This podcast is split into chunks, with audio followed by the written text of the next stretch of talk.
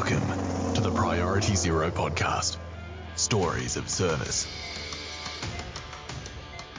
Welcome to the Priority Zero Podcast. My name's Oresti, and today with us we have Theo. Now, Theo is a paramedic in Tasmania, also the creator of the Student Paramedic Facebook page on Instagram, and he also runs a first aid and medical supply business called MyMedEquip. Theo, welcome to the podcast. G'day. Pleased to be here. Thanks for having me on. You're welcome, mate. Uh, very interested to, to share your story, especially you've done a lot through paramedicine and uh, you're quite big on the social media scene. Uh, I kind of envy all the videos and the, the experience you have. Hopefully I'll get to your level one day. Um, but yeah, tell tell us a little bit about yourself, Theo. Yeah. Um, so I was born in Tasmania. My family came from Greece just before I was born. Um, but I, yeah, born and raised here. Uh, grew up in the south of Tasmania, about half an hour south of Hobart, in the countryside there. Um, good rural upbringing, bred horses, had goats and chickens and all that sort of thing, and you know really uh, fell in love with having an outdoor lifestyle. From a young age I was in Boy Scouts, loved going camping and fishing and all those good things. Uh, and then uh, went to uni, well before I went to uni actually, I've tried a few different careers before settling in paramedicine. Yeah, so I started um, some personal training, then I shifted to an electrical trade. Um, during that time, I was quite an avid mountain biker and ended up requiring uh, reconstruction, one on each shoulder. So that took a lot of time out of the tra- out of the apprenticeship, um, and obviously I couldn't progress with my apprenticeship while recovering. I think a total of nine months I was off the tools, which was a tough time. And during that time, I decided, you know, I love the outdoors, I love nature. Why don't I study it and try and make some kind of living out of that, as much as I love being on the tools? So that's when I decided to go and study. I did a double major in botany and zoology. Ended up working for a lab at the University of Tasmania involved in plant science research and genetics and transpiration. Really enjoyed that work. Then I guess we're going to what got me into paramedicine. And um, what got me into paramedicine was, long story short, like around ten years ago, I became a Christian. That's another story, but the church I joined has all these, a number of disaster relief agencies. And it was in twenty sixteen, and there was this was like the peak of that refugee crisis, you know, that was impacting Europe. Yep. Uh, so I was really interested to, for an opportunity to get boots on the ground there. So I was going to, so I was planning to visit my family in Greece. And I thought, oh, while I'm at it, you know, I know about this agency which is operating medical clinics in some of the big camps there on Lesbos, uh, Moria camp, and some other ones. So I thought maybe I can just offer my translation services. That's all, the only skill that I really have that's relevant there. So I went there and, and um, got in contact with them. Uh, long story short, I was going to stay there. I was planning to stay there for six weeks, ended up extending and staying there for three months. Uh, I found the work so fulfilling, just being involved in, you know, frontline medical care of these refugees in just my translation and sort of logistical support capacity there. It was the first time I'd sort of been involved in some kind of frontline, you know, cutting edge work there. Can you expand on your role there? Like, what was your sure. thought? So obviously you saw this happening, you really wanted to be a part of it. You know, you're bilingual, so you could speak Greek and mm. do some translation. So when you decided to go, hey, this is what I want to do, what was the reaction, say, from your parents, from your family? Yeah, so the initial plan was just to spend two weeks in the camp and then one month with my family. They lived about an hour and a half away from the camp by train. Yeah, they were in Athens. This is north of Athens, near a city called Chalkida. Um, that was the closest sort of hospital there. Anyway, so this camp is in an old industrial area. It used to be a chemical plant, a big warehouse. Um, they fitted out with rooms during the time that I was there. But before that, it was just all tents, and they maintained lots of tents there. There was total around six hundred refugees there. Um, they're all Afghans. They tried to keep the different nationalities and the different sects, I guess, separate to avoid conflict. So these were all Afghan, uh, mostly Hazari Afghans. And uh, anyway, look, family was kind of, you know, supportive, interested, like, oh, wow, that's cool. My sister's a nurse, so she was, she's been, she's been involved in that sort of stuff a little bit um, in other countries. And so they were all pretty, you know, excited and supportive. The family in Greece, they were a bit disappointed in the end because I, I had planned only to spend two weeks in that camp, but I ended up spending the majority of my time there for three months, uh, you know, on weekends and a few days here and there. I'd go down for a break and spend some time with them. But I guess it was it was difficult to get away from it because it was it was such a um, what's the word? Yeah, fulfilling and rewarding, um, purposeful. You know, all all of those sorts of things where where you can see the real difference you, you're making in, in changing someone's world, as cliche as that sounds. So my role there, uh, going in, I didn't really know what I would do. They were just very keen for someone yeah, who spoke Greek. Obviously, the, the Afghans themselves um, spoke Farsi. They didn't speak Greek, but um, the common language was English. So they would have some translators which would speak, you know, English and Farsi. Yep. And then if we took them to appointments or took them to the hospital or clinics, wherever we would go, uh, someone there well, would speak English and, or just Greek rather. So their translator would translate from the from the refugee to me, and then I translate from the English to the Greek. So obviously there's a few steps involved there, but we yeah, got it right. Yeah. We got the, the gist of it all right most of the time. So that's what I would mostly be doing. Uh, on the camp there, I'd just be a bit of a handyman, help with bits of construction, bits of um, logistics here and there. Um, I ended up doing a, quite a bit of admin and liaising with the, the camp was under the authority of the um, the Air Force there. So there would be monthly meetings. We'd also have meetings with the other uh, N G Os on site. For a period of time, the supervisor of our clinic project uh, left, so I was acting in that in that um, capacity, and being bilingual, you know, liaising with the, the Greek authorities was yeah it was useful doing that. So I was, I was quite multifaceted in what I was doing. I'd, I'd do driving. Ambulances wouldn't prioritise us because you know they're stretched even thinner here than uh, there than they are here. So yeah. Oftentimes we'd be transporting. It was my first my first exposure to like real raw everything from like birth all the way through to death. I'd never been exposed to those sorts of things before. There was a sad story there. A young guy about my age back then, I was twenty-five. So there was a young guy there who was had that, you know, that spirit within him, which is, you know, not just entrepreneurial, but just looking for opportunities to try and make impacts and grow new things and projects for the for the people and the families in the camp. And so he was from Afghanistan. Um, and he he was like key in establishing a little school there for the kids and a few other projects. Everybody loved him. You know, who's like that type A personality. Everyone, you know, is enthusiastic, outgoing. Anyway, he went swimming one day um, and then got lost. No one knew where he went. And then they found him the next morning on the beach, um, washed up. No one knows really how it occurred, but he drowned. And that was really sad. So that was real raw because we, you know, had meals together. You, you know, he cooked for us. And, and that was, you know, it was a real flurry of emotions, and it was a special time there because actually, in fact, I met my now wife there as well, and that's oh, probably wow. one of the other one of the other reasons that my trip got extended. It would have been, it would have contributed to that, and so experiencing these emotions really helped us to get to know each other. It wasn't until you know, like going through some of these experiences together that some kind of attraction and bond started growing there. Well, that was just professional, but yeah, experiencing these these emotions and being involved in. in the sensitive areas of people's lives. It's a privilege, and it definitely grew me back then. I felt personal growth develop, and, and then she's a midwife. That's what she was, that's how she was serving there. And so being involved with, you know, some of her work there and supporting and driving people on labour and all, all these sorts of experiences is like, wow, healthcare is crazy. Yeah, this yeah, is so great. I can see myself doing this. So that's where you kind of got the spark to go, hey, I think this is something I'm interested in. This may be the direction I kind of want to move in. Yeah, precisely. After that trip, um, came back here. I just, you know, I had just graduated from Bachelor of Science. Um, there was opportunity for me to continue working in that lab, um, and there was, and then she's from the U K, my wife, and so then, you know, I thought and prayed about, you know, what would be the best thing to do. I applied for, you know, master's programs in the U K and here in Australia. I applied for positions with my qualification over there and here, and on top of that, I applied for paramedicine. Paramedicine came through, so I thought, wow, this is this is the way to go. Before we hit your paramedic side of things, tell me a little bit about this science degree. You said you did plant and genetics. What what what, the, what does that entail? Yeah, yeah. So like I said, I got into this because I just really liked the outdoors. I went through a really green phase in terms of, you know, like man, immersing myself in in the natural sciences, and and um, so in the degree, yeah, I studied zoology and I studied botany.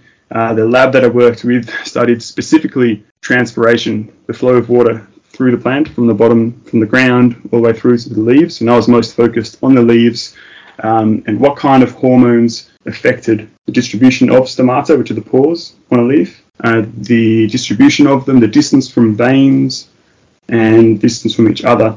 So that was really fun. We had cool gadgets, like we made sap flow meters to measure the flow of sap through different um, environmental impacts, through direct sunlight, through humidity changes, um, through exposure to like toxins like ozone, really interesting. You know, we got ozone's a toxin. You can't, you know, um, you can't breathe it in and be healthy. So plants know this, and the stomata close. So we were using it just to initiate closure of stomata and measure some other parameters. Um, we're thinking, where can we, where can we get ozone from? Like, and it turns out we looked on online, uh, Chinese website, and we've got an ozone generator there from China. Uh, wow. It turns out in China, they think it's good for your health, so they, they, they people buy ozone generators and put it in their homes to generate ozone. Uh, but the plant knows best, and the plant closes closes its mouth in exposure to ozone. So anyway, so we used it in that capacity. Um, we did some cool field trips, you know, going out, getting samples, camping, but that was a minority of the work. Most of the time was in the lab, you know, eight till five during winter down here in Tassie. Didn't see the light of day. It's on the computer a lot. It was cool. You know, one of my friends and I, we generated a program that we could use to fast track a lot of the study that we did, and it got a paper published earlier.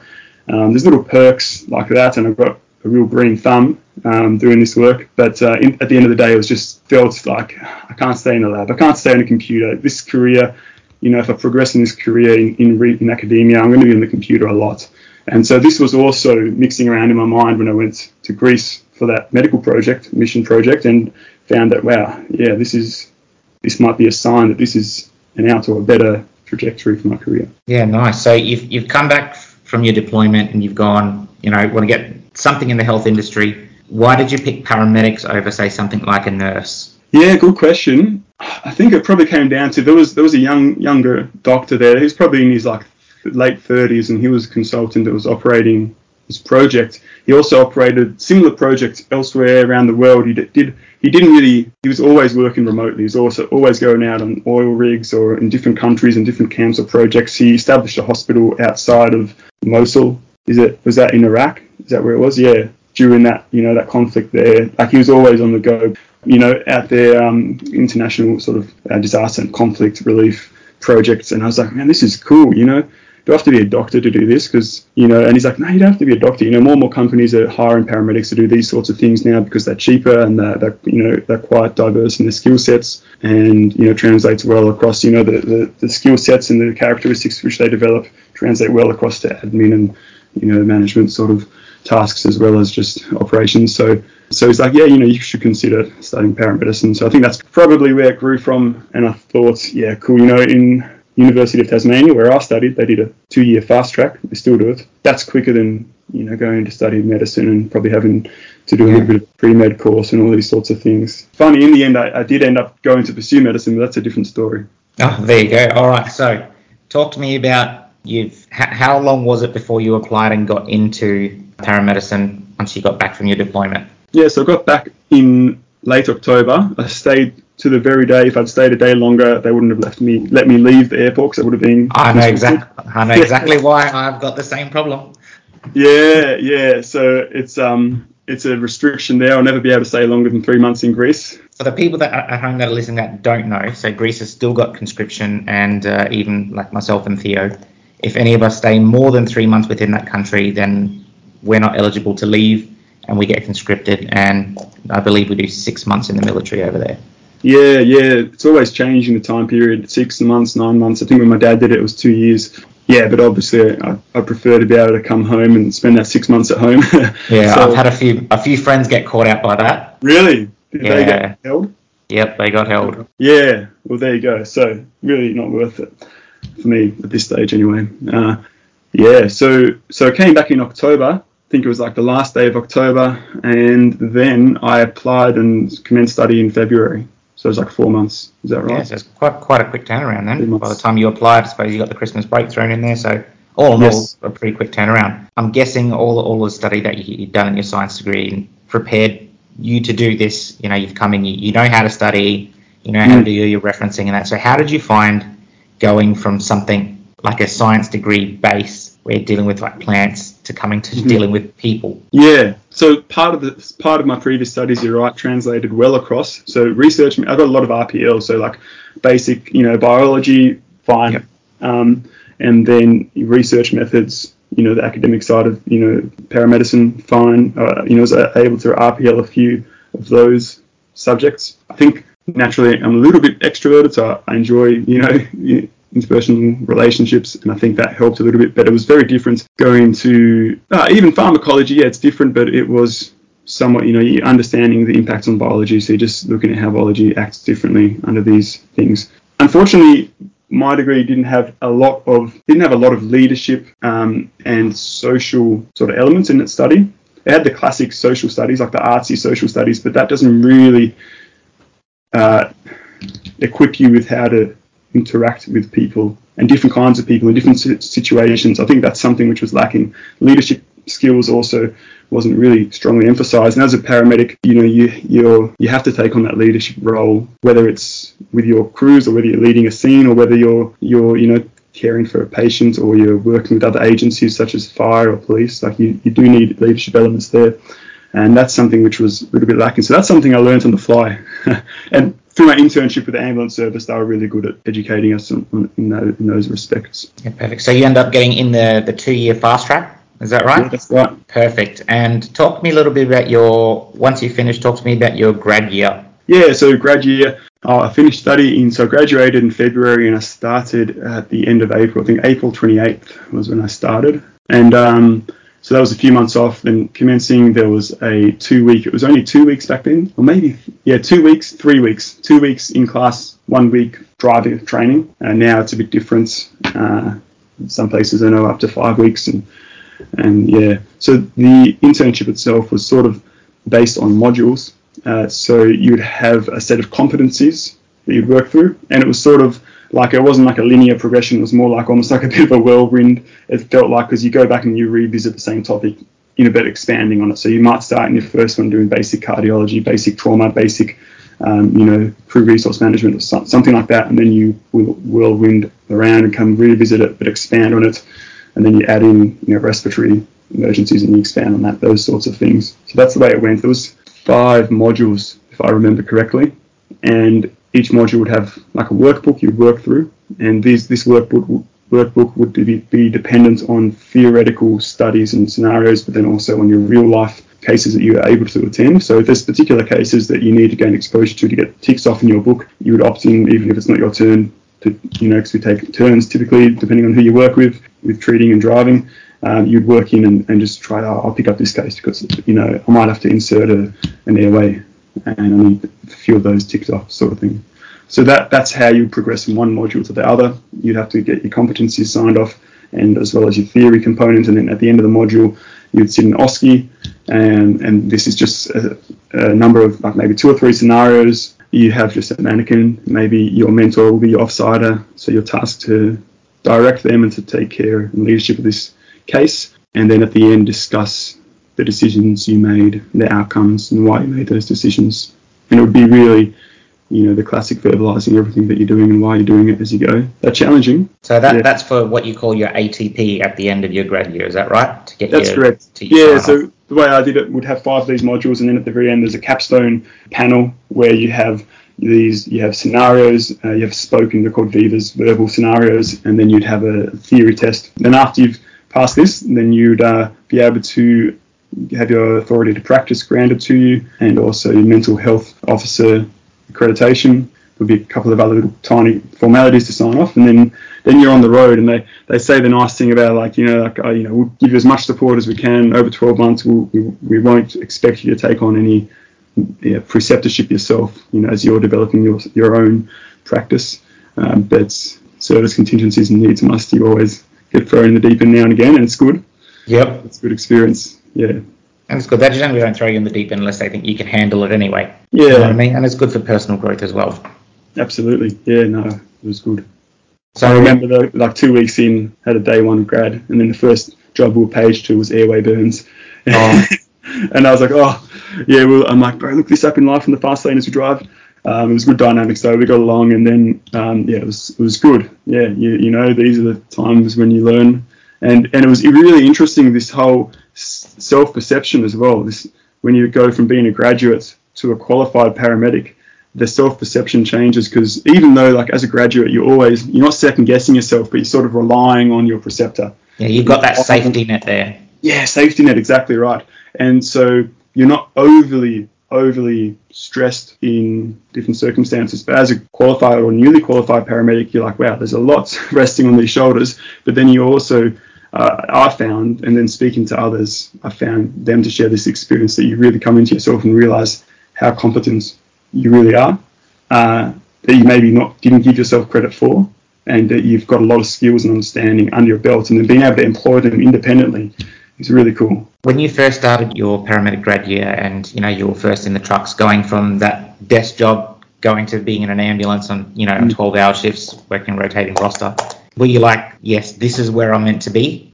Well, it was cool because it was, in a sense, it was getting back on the tools. I really enjoyed doing the, I did half an electrical apprenticeship before going back to uni, and I really enjoyed being on the tools, and I missed that. And I liked tinkering at home whenever there was a, you know, I could do some sort of little reno or, you know, get on the tools a bit. So being on an ambulance, it's kind of like being on the tools a little bit. Yeah, and it's something different every day, and you, you're not, you know, you, like you say, you're not driving a desk, and yeah, you, you have different uh, situations to face every day. So that's that's cool.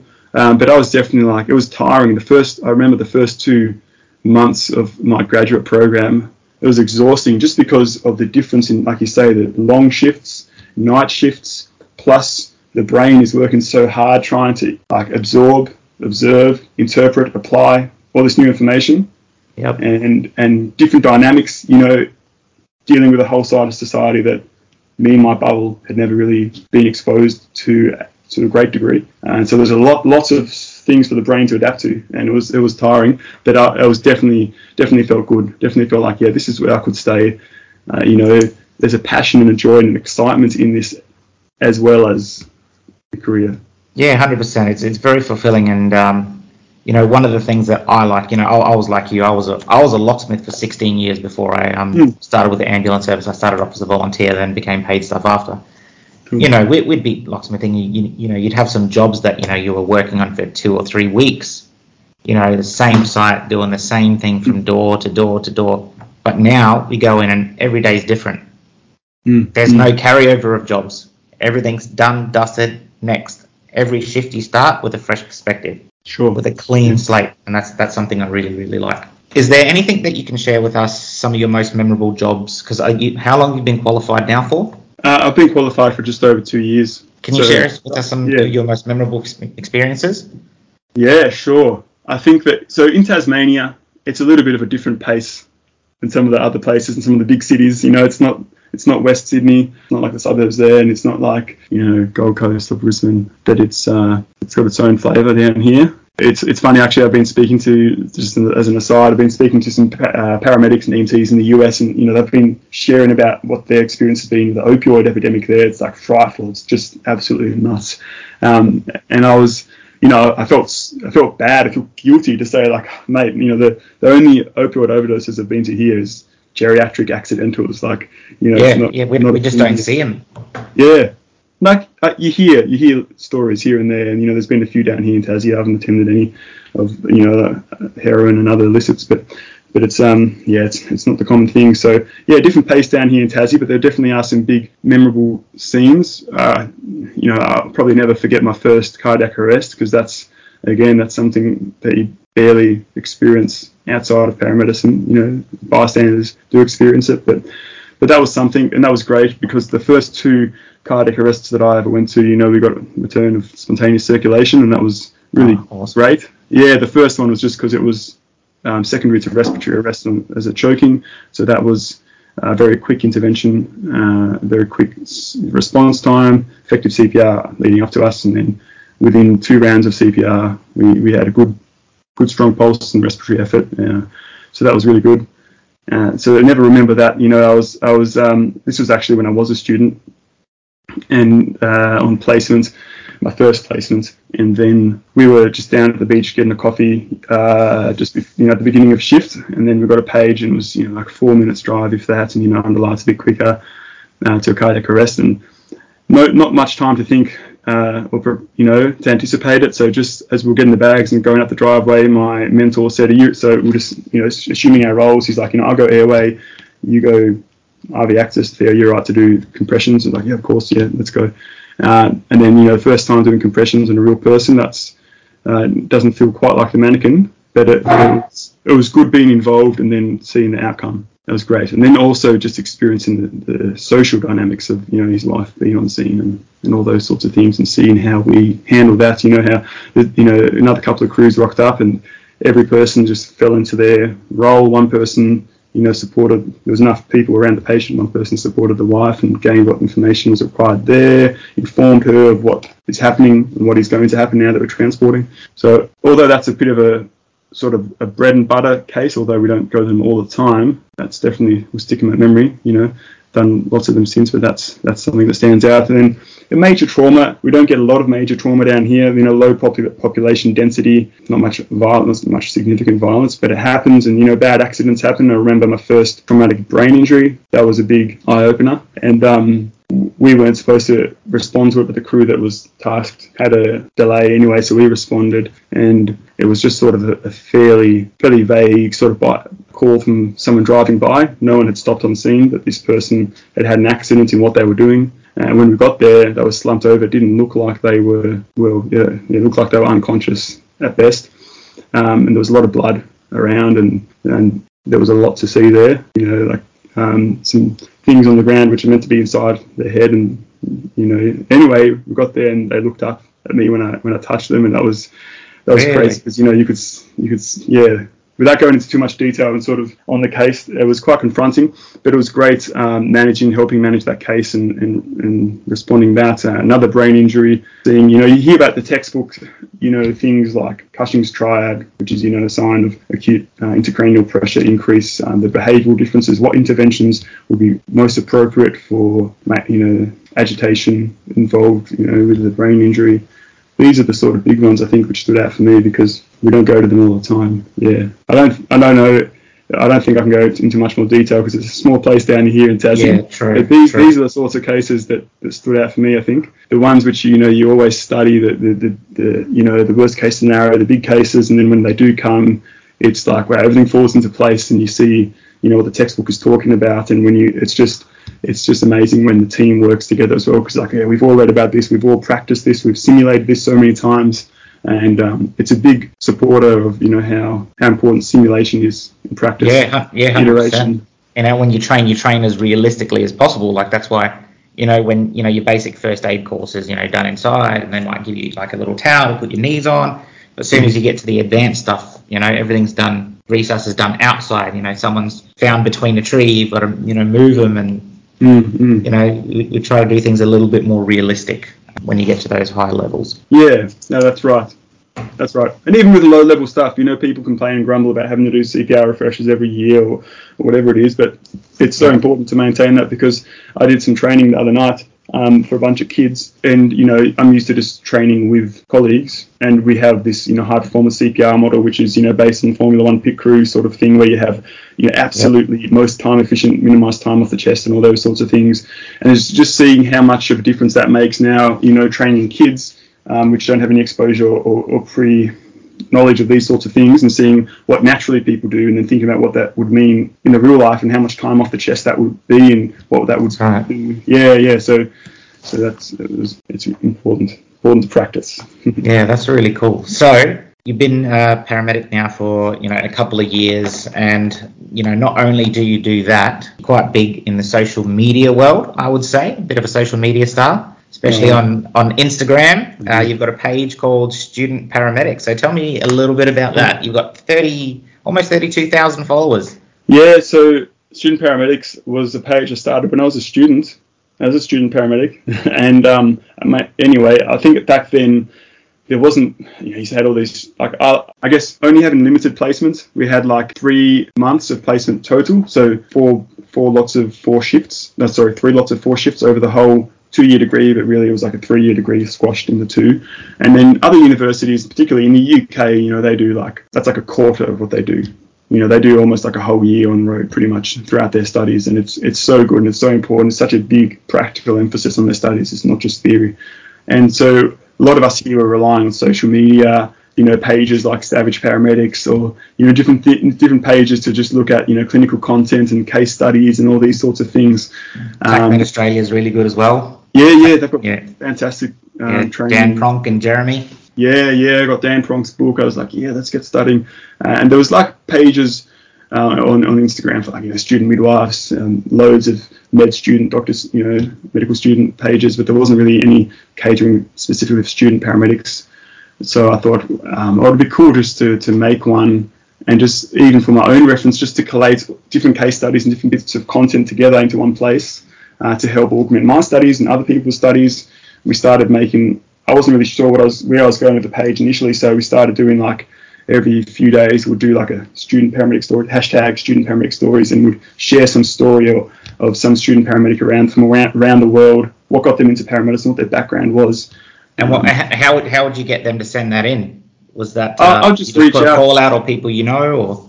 So on the page, like, we started off to gain a lot of followers, just these case studies and, and memes and just classic stuff like that to try, you know, to get exposure and engagement.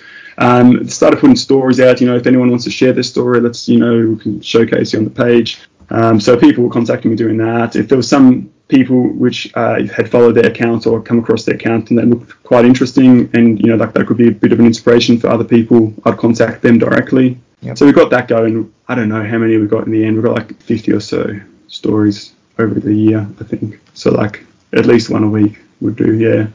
Uh, anyway, and then uh, following that, you know, I graduated eventually, and I was also in, uh, I I bought during my studies these little clinical reference cards that someone had made on Facebook. It's just like laminated little charts and tables of, like, you know, vital sign references, E C G keys, all these lots, lots of little different things, assessment aids.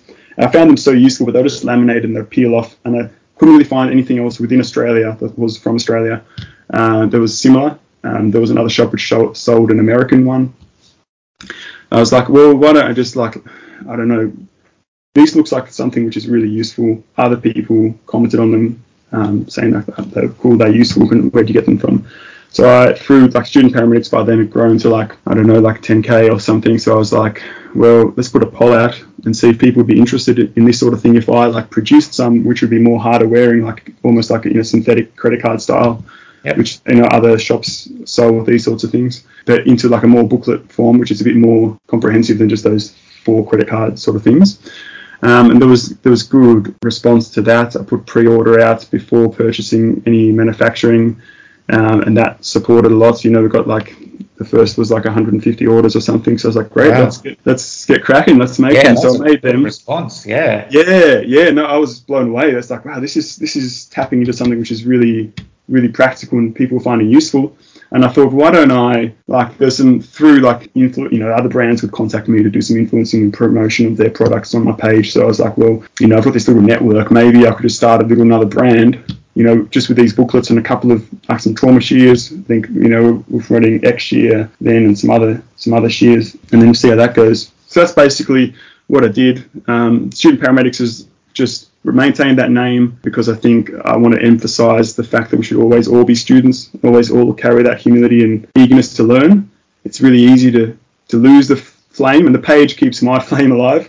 Pardon, you know, the uh, expression, because it's easy just to become a bit a bit docile, conceited, or, you know, happy with where you are, I guess, clinically, socially, in, in your career. But this, yeah, definitely helps stay motivated, keeping up with late, latest you know, research, evidence, best practice, and hearing from other people and what they're interested in. It's great having that community. So that's why I've kept the name there, and we continue to create content um, there on clinical practice and social dynamics and everything, you know, in, in related with paramedicine and emergency healthcare. Some we've had some people come on board and help, you know, create content, and it's sort of, um, yeah, it's cool. And then the other brand has sort of gone off on its own trajectory uh, in terms of the retail sort of side of things. Yep, and that uh, that is called MyMedEquip, is that correct? Yeah, MyMedEquip. MyMedEquip. Is there a, a website or a, a page for that you want to shout out? Yeah, MyMedEquip on, on Instagram. You can find it in link, link in bio for Student Paramedics. There's a link there. Uh, and my med equip dot com dot a u. Um, so we, we just retail predominantly first aid medical supplies there. We have some higher scale wholesale, you know, E M S service type products all the way down to general products which paramedics or nurses would use day to day, and then down to first aid for, for lay people, first aid kits, um, law enforcement kits, paramedic kits. We have some private E M S companies which purchase, you know, that use you know, they're, they're kit, kit out, you know, their ambulances with some of the stuff we have there. So you've, there's there's everything there sort of thing for each level, I guess. Um, and we obviously, uh, you know, being a paramedic myself, and my wife helps operate it, she's in healthcare as well. And we, you know, we test test stuff out, and we, we say no to some brands and say yes to the ones that we know work well. So most of the stuff that you've got on there, you've tested yourself, and you, you'd be quite happy using that equipment yourself. Yeah, yeah, yeah. So I take it all on road with me, and, you know, I get samples and take them on road and, and um, test them out first. Yeah. Yeah, perfect. Are you able to give us, uh, for the listeners, some advice, people wanting to come into paramedicine, um, just some general advice on what they can expect through uni in their grad year, things that you think will help them along? Yeah, sure. I think some of the things which a lot of people, and myself, studied, uh, struggled with during studying university is that, like I mentioned before, the lack of the practical components, especially in the last few years with, you know, what's happened in the last few years. A lot of students actually got their placements cancelled and weren't able to go on road. And that was another big reason why I, you know, was really motivated to create content on student paramedics, and particularly got much more into video content, and, you know, started the TikTok page and, and these sorts of things, just to try and, you know, su- support that um, practical components. And but yeah, it, it can be a little bit disheartening, some people find, during uni, I know, and almost a little bit demotivating. Seems like a long time, you know, two or three years you're going to be at uni, but once you finish, it's so worth it.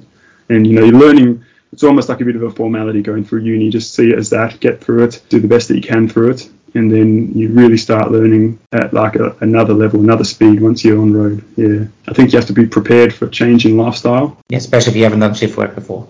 Yeah, yeah, studying in itself, number one, and then shift, you know, like, you know, setting aside all the time at home when, it's, when you're not at uni studying, um, and then once you're, once you're, yeah, doing shift work, that's another game as well. You know, the first two months of my apprenticeship, we did double day, double night, um, which I know a lot of people do, and a lot of our stations do, mostly the remote ones. But yeah, it was challenging going into double na- nights straight from doing no nights, you know, yeah. Sleeping every night.